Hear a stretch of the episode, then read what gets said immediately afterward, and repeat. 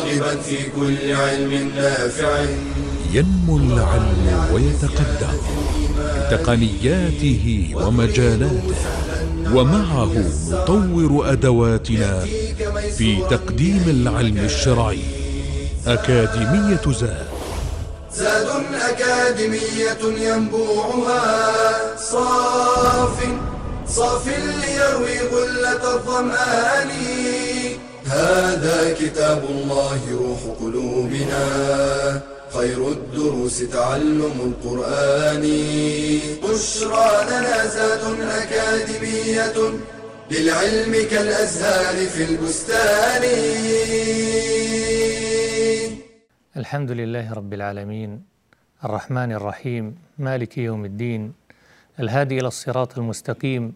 وصلى الله وسلم على خير البرية ومنجي البشرية خليل الرحمن وصفية محمد صلى الله عليه وعلى آله وأصحابه وأزواجه وأتباعه إلى يوم الدين. حياكم الله أعزائي المشاهدين والمشاهدات.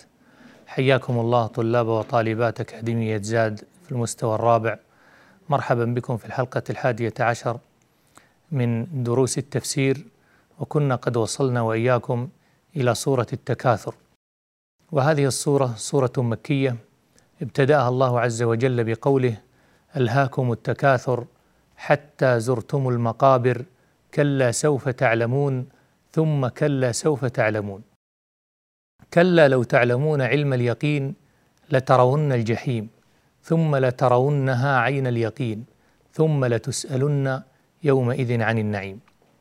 أخرج مسلم في صحيحه رحمه الله عن مطرف بن عبد الله بن الشخير عن أبيه قال انتهيت إلى رسول الله صلى الله عليه وسلم وهو يقرأ ألهاكم التكاثر حتى زرتم المقابر قال يقول ابن آدم مالي مالي قال وهل لك يا ابن آدم من مالك إلا ما أكلت فأفنيت أو لبست فأبليت أو تصدقت فأمضيت هذا الحديث الوارد في تفسير هذه الصورة لمناسبة ذكر رسول الله صلى الله عليه وسلم لها. أما المعاني الإجمالية فإن الله عز وجل ابتدأها بهذا الخبر ألهاكم التكاثر أي شغلكم حب الدنيا ونعيمها وزهرتها والتكاثر فيها من الأموال والأولاد والجاه والقبيلة عن طلب الآخرة وابتغائها. أي أشغلكم التكاثر بالولد والمال وبكل هذا.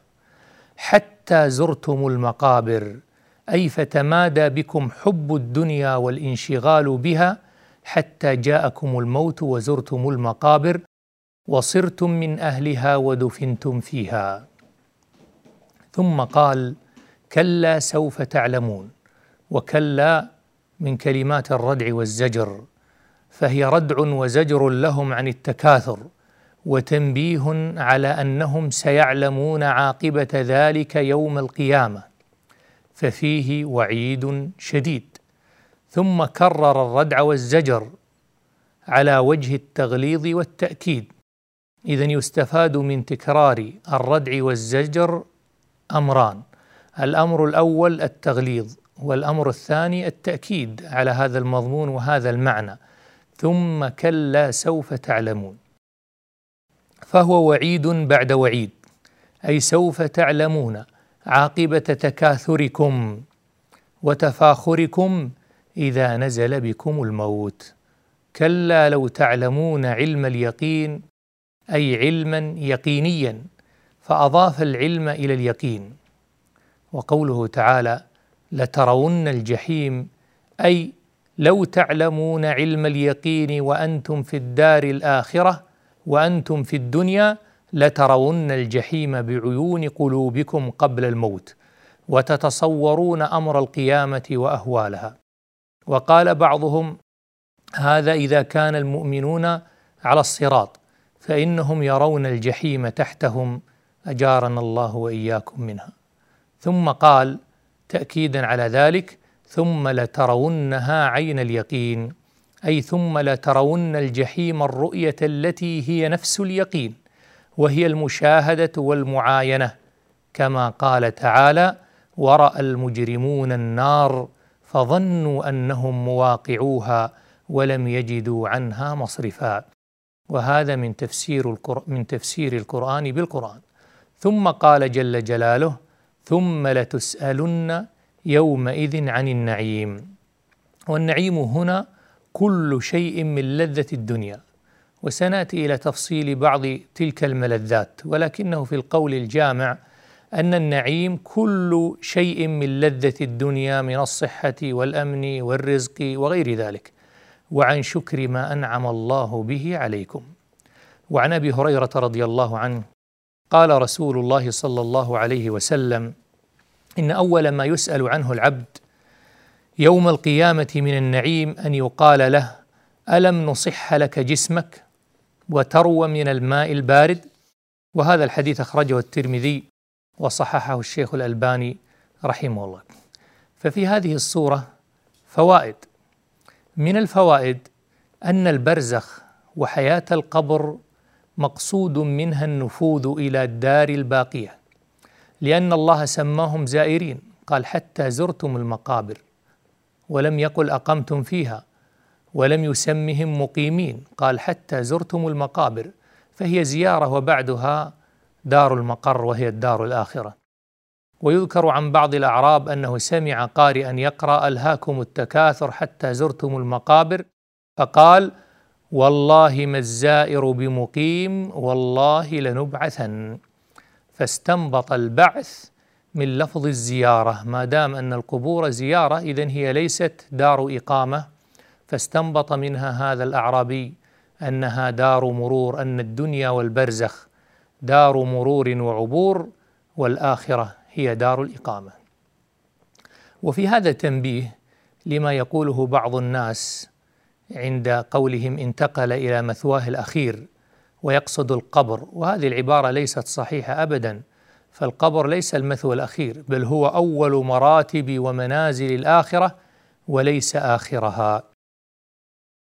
وإن من الفوائد أيضا إخواني وأخواتي أن المؤمن والكافر كل يسأل عن النعيم لكن المؤمن يسأل سؤال تذكير بنعمة الله عز وجل حتى يفرح ويعلم أن الذي أنعم عليه في الدنيا ينعم عليه في الآخرة. بمعنى أنه إذا تكرم بنعمته عليه في الدنيا تكرم عليه بنعمته في الآخرة. أما الكافر فإنه يسأل سؤال توبيخ وتقريع وتنديم على ما فات. فهذه الصورة هي والإخوة أيضا من الفوائد المذكورة أن الله عز وجل ذكر فيها بعض درجات اليقين. فقال سبحانه وتعالى لترون قال سبحانه وتعالى كلا لو تعلمون علم اليقين. قال علم اليقين. ثم قال بعد ذلك ثم لترونها عين اليقين. ذكر ابن القيم وغيره من العلماء أن درجات اليقين ثلاثة علم اليقين وعين اليقين وحق اليقين ومثلوا لها بأمثلة. فلو قال رجل لو قال الشمس في الخارج. لاصبح عندنا علم اليقين أن الشمس في الخارج. ثم لو نظرنا من النافذة ورأيناها بأعيننا فأصبح عندنا عين اليقين لأن رأيناها بالعين. ثم إذا خرجنا وشعرنا بحرها وحميمها وتصبب منا العرق كان هذا حق اليقين. اذا عين اليقين وعلم اليقين وحق اليقين. ومثاله لو قال رجل عندي عسل لأصبح عندنا علم اليقين أن عنده عسل. ثم لو أراناه بأعيننا فقال هذا هو لأصبح عندنا عين اليقين على هذا العسل. ثم إذا تذوقناه أصبح حق اليقين أن هذا عسل. هذه من اللطائف التي يذكرها العلماء ونستأنف بإذن الله بعد الفاصل. بشرى لنا زاد أكاديمية للعلم كالأزهار في البستان.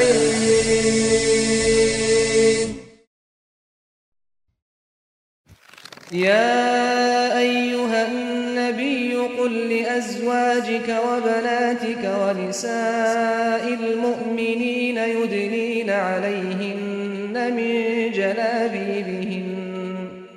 ذلك أدنى أن يعرفن فلا يؤذين. وكان الله غفورا رحيما. الحجاب شعار المؤمنات وزي العفيفات الطاهرات وتحبيب الفتاة في ارتدائه سهل يسير لكنه يحتاج إلى بضع خطوات منها أن يبدأ الوالدان مع ابنتهما في التزام الحجاب بالتدرج منذ الصغر فقد تتشكل لديها مع الوقت قناعات خاطئة تصعب معالجتها. أن يغرسا في ابنتهما نبتة المراقبة والخشية ويرسخا في ذهنها أن الله يرضى عن المرأة العفيفة المحتشمة المطيعة لأوامره. أن يظهر إعجابهما بالحجاب وذلك بالحديث عنه كثيرا أمامها مع ذكر صفاته ومحاسنه. الحرص على أن تصاحب لبنة الفتيات الصالحات المحجبات. فالصحبة الصالحة لها أكبر الأثر في السلوك والأخلاق. أن يمنح الوالد الأم فرصة اصطحاب ابنتها لدروس العلم وحلقات القرآن. إذ ينبغي أن تكون محجبة أثناء ذلك مما يعودها ارتداء الحجاب. استخدام الهدية والمكافأة التشجيعية وإعلام الفتاة أن المكافأة الكبرى إنما هي في تحصيل مرضاة الله تعالى.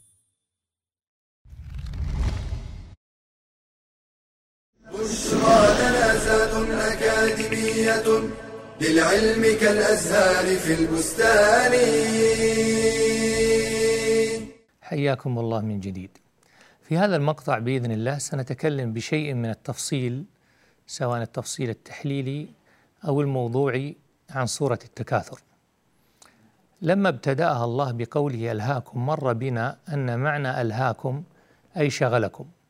شغلكم المباهاة بكثرة المال والعدد عن طاعة الله حتى متم ودفنتم في المقابر. وقيل معنى ألهاكم يعني أنساكم والتكاثر هو من الأموال والأولاد كما مر كما مر معنا قبل قليل في بيانه وقيل أن التكاثر من المكاثرة قال مقاتل وغيرهما نزلت في اليهود حين قالوا نحن أكثر من بني فلان وبنو فلان أكثر من بني فلان ألهاهم ذلك حتى ماتوا ضلالا. وقال ابن زيد نزلت في فخذ من الأنصار. وقال ابن عباس ومقاتل نزلت في حيين من قريش بني عبد مناف. وبني سهم تعادوا وتكاثروا بالسادة والأشراف في الإسلام. فقال كل حي منهم نحن أكثر سيدا وأعز عزيزا وأعظم نفرا. وأكثر عائدا فكثر بنو عبد مناف سهما. ثم تكاثروا بالأموات فكثرتهم سهم فنزلت ألهاكم التكاثر أي بأحيائكم فلم ترضوا. حتى زرتم المقابر مفتخرين بالأموات. ورأى سعيد وروى سعيد عن قتادة قال كانوا يقولون نحن أكثر من بني فلان ونحن أعد من بني فلان. وهم كل يوم يتساقطون إلى آخرهم والله ما زالوا كذلك حتى صاروا من أهل القبور كلهم. وعن عمرو بن دينار حلف أن هذه الصورة نزلت في التجار أي في تكاثرهم. وعن شيبان عن قتادة قال نزلت في أهل الكتاب. وعلى كل حال فاللفظ يعم ذلك كما ذكر القرطبي الآية تعم جميع ما ذكر وغيره أي من التكاثر.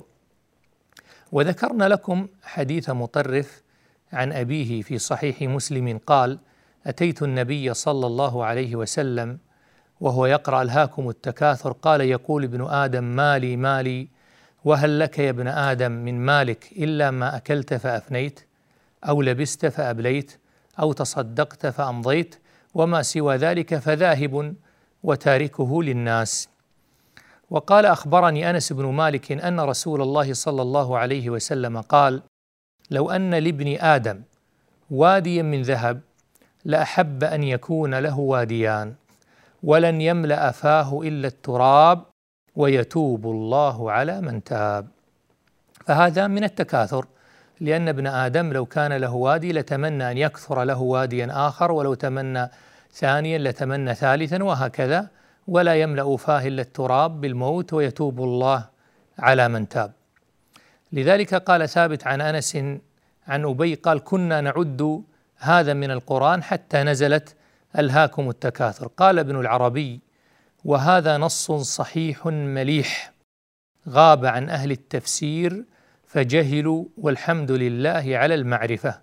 وبالمناسبة كتاب ابن العربي هو أحكام القرآن كتاب مطبوع جيد له رحمه الله وهناك أيضا وهو في الفقه المالكي وأيضا كتاب بنفس الاسم أحكام القرآن للكي الهراسي وهو في الفقه الشافعي وأيضا أحكام القرآن بنفس الاسم للجصاص وهو في الفقه الحنفي. في كل فقه كتاب يسمى بأحكام القرآن.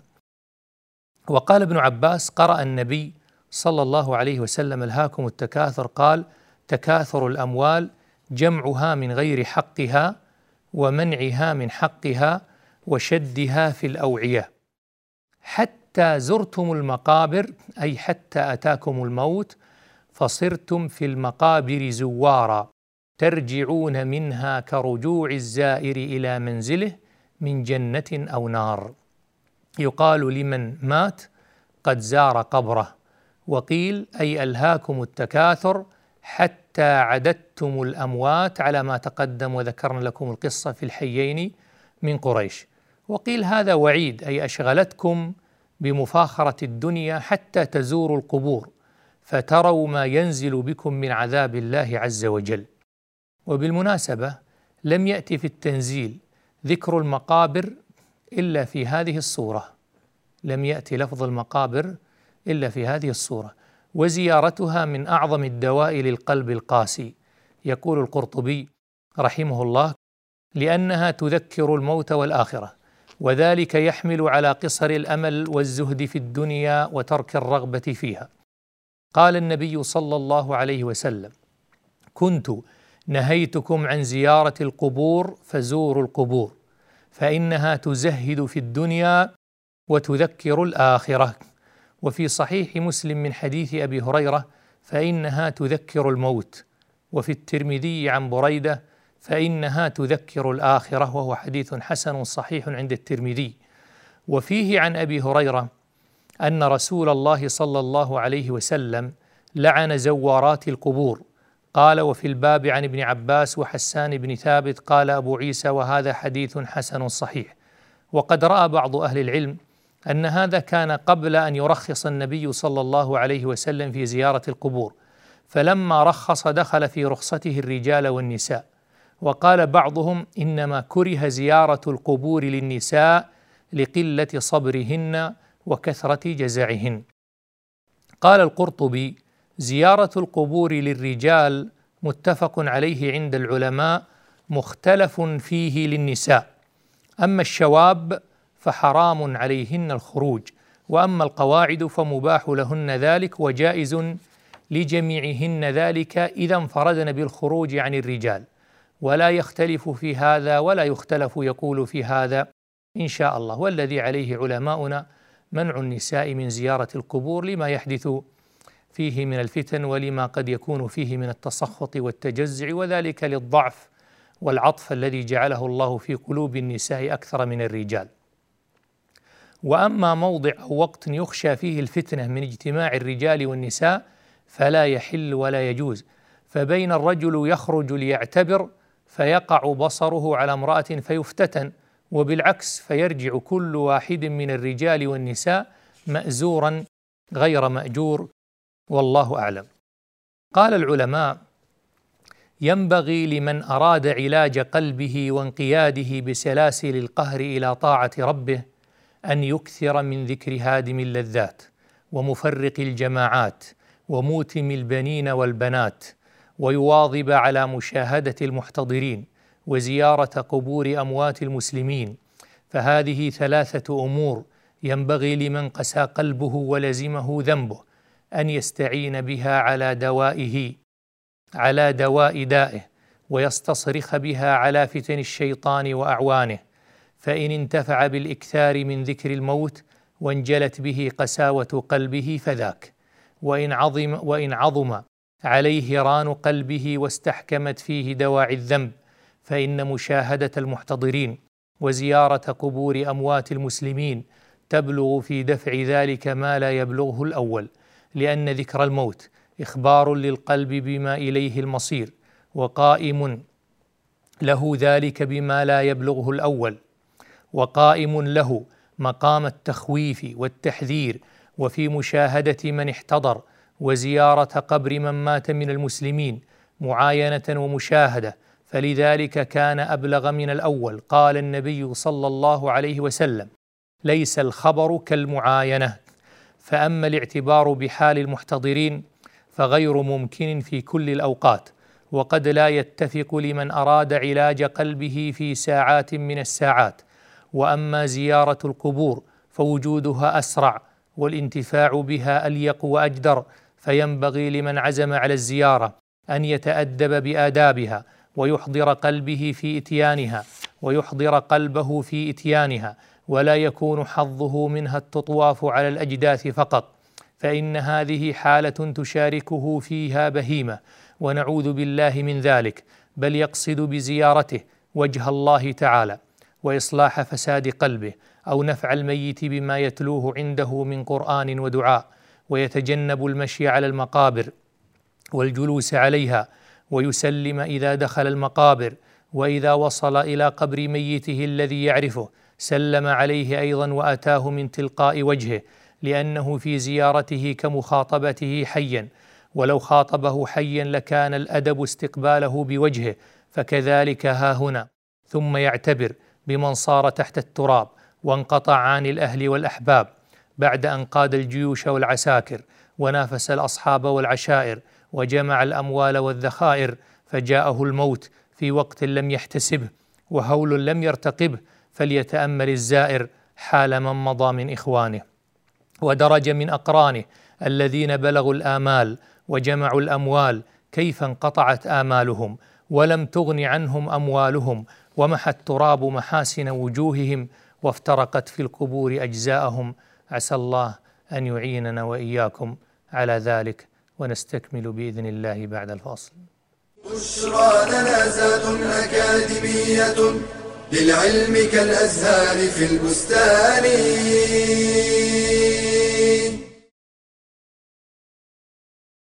حدث عظيم وقع بعد ستة عشر شهرا من الهجرة تحديدا في منتصف شهر رجب من السنة الثانية للهجرة حيث أمر الله تعالى بتحويل القبلة من بيت المقدس إلى الكعبة. فاتخذ أعداء الإسلام من هذا الحدث ذريعة للطعن فيه. فقال المنافقون ما لهم كانوا على قبلة زمانا ثم تركوها. وقال اليهود لو ثبت محمد على قبلتنا لاتبعناه. وقال المشركون رجع إلى قبلتنا ويوشك أن يرجع إلى ديننا. وهنا ظهر تسليم المؤمنين لله تعالى. فالعبرة بطاعته لا بالجهة. قال تعالى سيقول السفهاء من الناس ما ولاهم عن قبلتهم التي كانوا عليها. قل لله المشرق والمغرب. يهدي من يشاء إلى صراط مستقيم. إن المشرق والمغرب لله فلماذا يعترضون على توليتكم قبلة داخلة تحت ملكه؟ لقد كان هذا امتحانا للناس ليتميز الصادق في إيمانه من الكاذب. قال تعالى وما جعلنا القبلة التي كنت عليها إلا لنعلم من يتبع الرسول ممن ينقلب على عقبيه أي ليظهر حال من يتبعك ويطيعك ممن يرتد. وقد سارع الصحابة رضي الله عنهم بالاستجابة. فبعد أن أخبروا بتحويل القبلة استداروا إلى الكعبة مباشرة وهم في الصلاة بعد أن كانت وجوههم إلى الشام.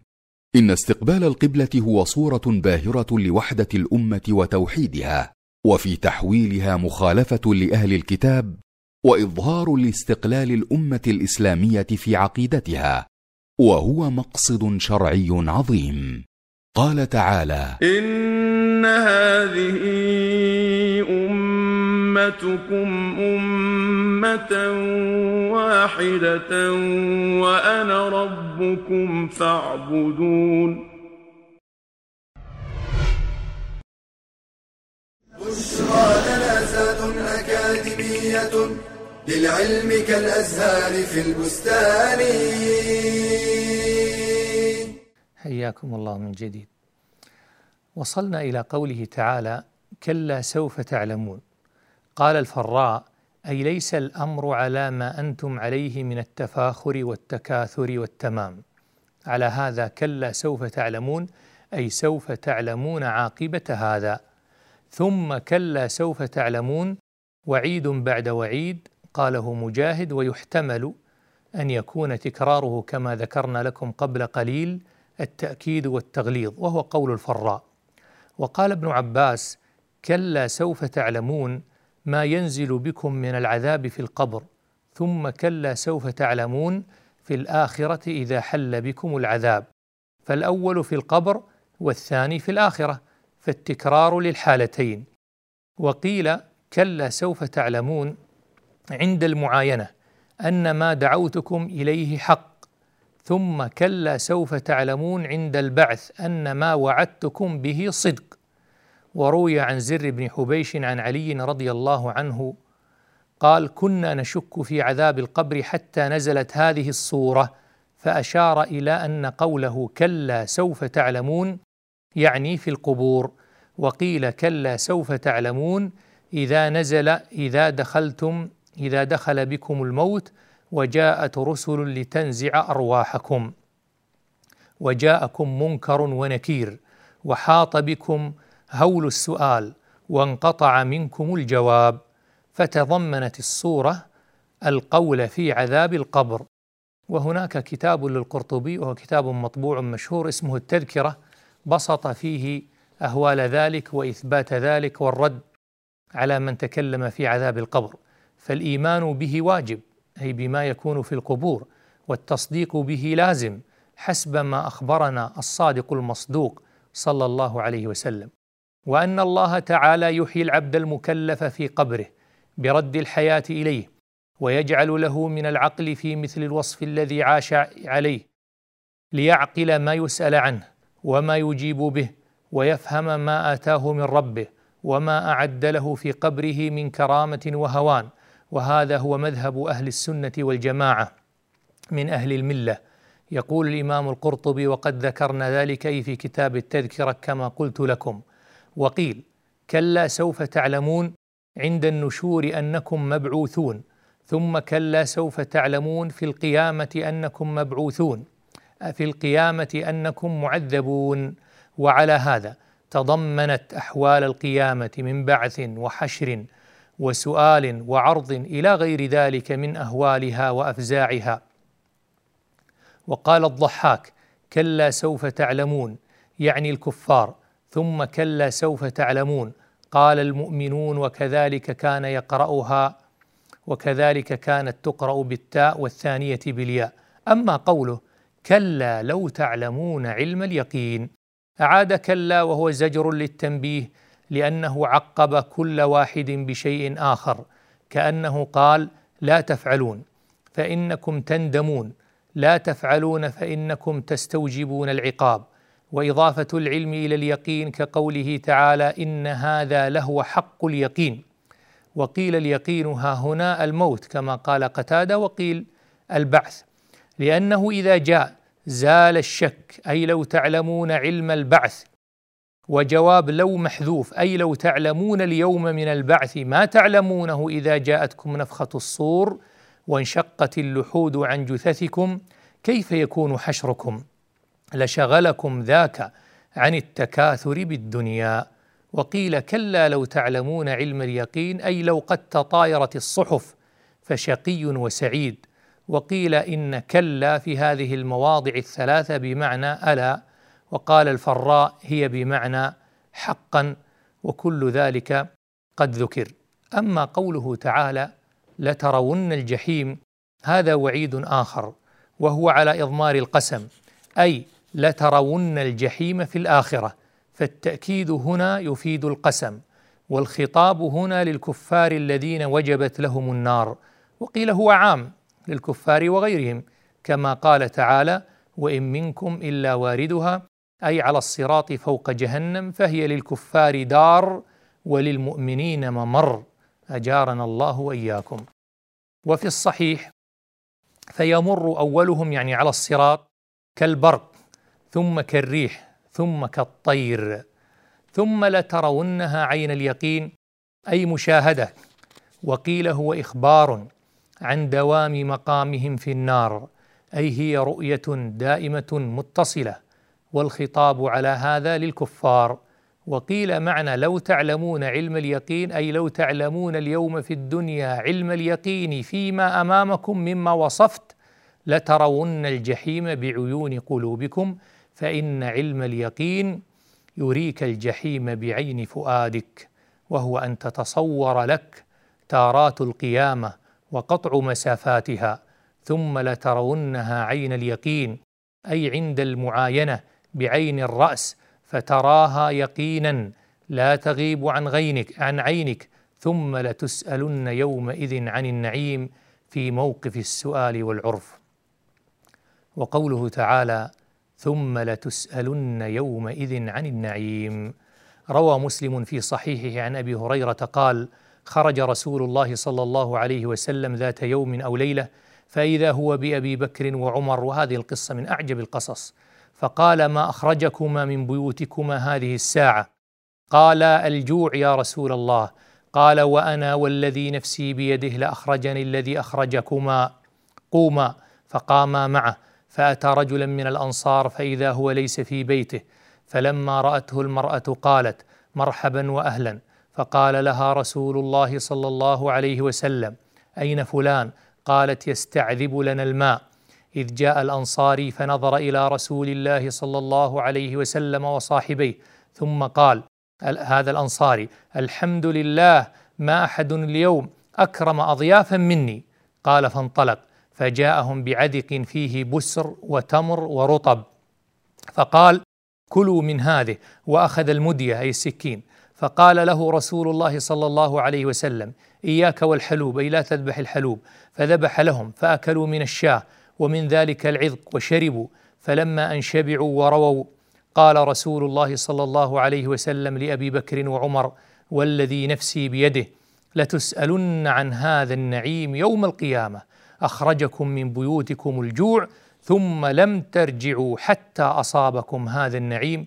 وفي رواية أنه أخذ قطعة من من لحم الشواء وجعلها في خبز وأعطاها الخادم وقال اذهب بها إلى فاطمة بنت محمد صلى الله عليه وسلم فإنها لم تصب من هذا منذ زمن وهي ابنة رسول الله صلى الله عليه وسلم.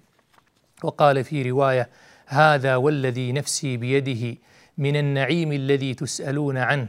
يوم القيامة ظل بارد ورطب طيب وماء بارد. وهذا الرجل الذي فاز بضيافة رسول الله صلى الله عليه وسلم وصاحبيه هو الهيثم ابن التيهان رضي الله عنه وأرضاه. وأما النعيم الذي سنسأل عنه أيها الإخوة أيها الأخوات سنسأل عن كل نعيم نعيم الصحة ونعيم الأمن ونعيم البدن ونعيم الإدراك بالحواس. ونعيم الولد ونعيم الغداء ونعيم العشاء ونعيم كل نعيم أنعم الله به عز وجل علينا. فلنحذر أيها الإخوة من الإسراف ولنحذر من التبذير ولنتأدب بهذه الصورة علما وعملا ودعوة إلى الله. أسأل الله عز وجل أن يرزقنا وإياكم العلم النافع والعمل الصالح. وصلى الله وسلم على نبينا محمد. يا راغبا في كل علم نافع. متطلعا لزيادة الإيمان وتريد سهلا النوال ميسرا يأتيك ميسورا بأي مكان. زاد زاد أكاديمية ينبوعها صار